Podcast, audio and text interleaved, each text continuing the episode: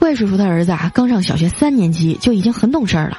有一天啊，他下班很晚回家，儿子还没睡，噔噔噔啊，跑到他面前说：“爸爸，你加班到现在真是太辛苦了，我给您唱首歌吧。”当时啊，怪叔叔的眼眶都红了，孩子真是长大了，越来越懂事儿了。行，你唱吧。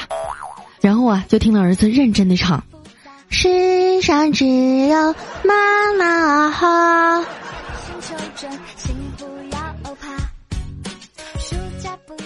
有的时候啊，看着别人一家三口其乐融融的，也挺羡慕。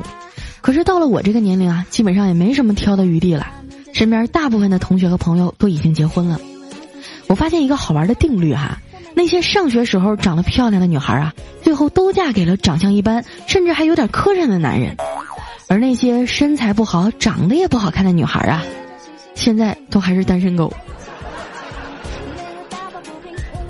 同样都是女生啊，别人撒个娇就能搞定的事儿，我们只能靠威胁了，心好累呀，只能把过剩的精力都放在工作上，期望年底的时候啊能多加点工资。可是我都在这干三年了，工资一次都没涨过。年底的时候啊，老板跟我们说，大家辛苦一年了，公司决定变相加薪。我们都好奇的问，什么是变相加薪啊？老板说，以前你们迟到啊扣一百。从今天开始，每次迟到只扣五十。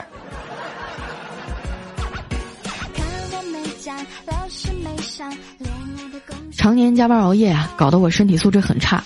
为了保证营养均衡呢，我现在每天至少要吃三种不同口味的方便面。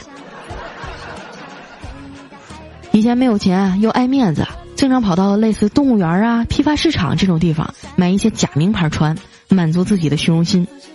现在回想起来啊，觉得自己真是太幼稚了。为什么要去批发市场买这些名牌呢？在淘宝上买多便宜啊！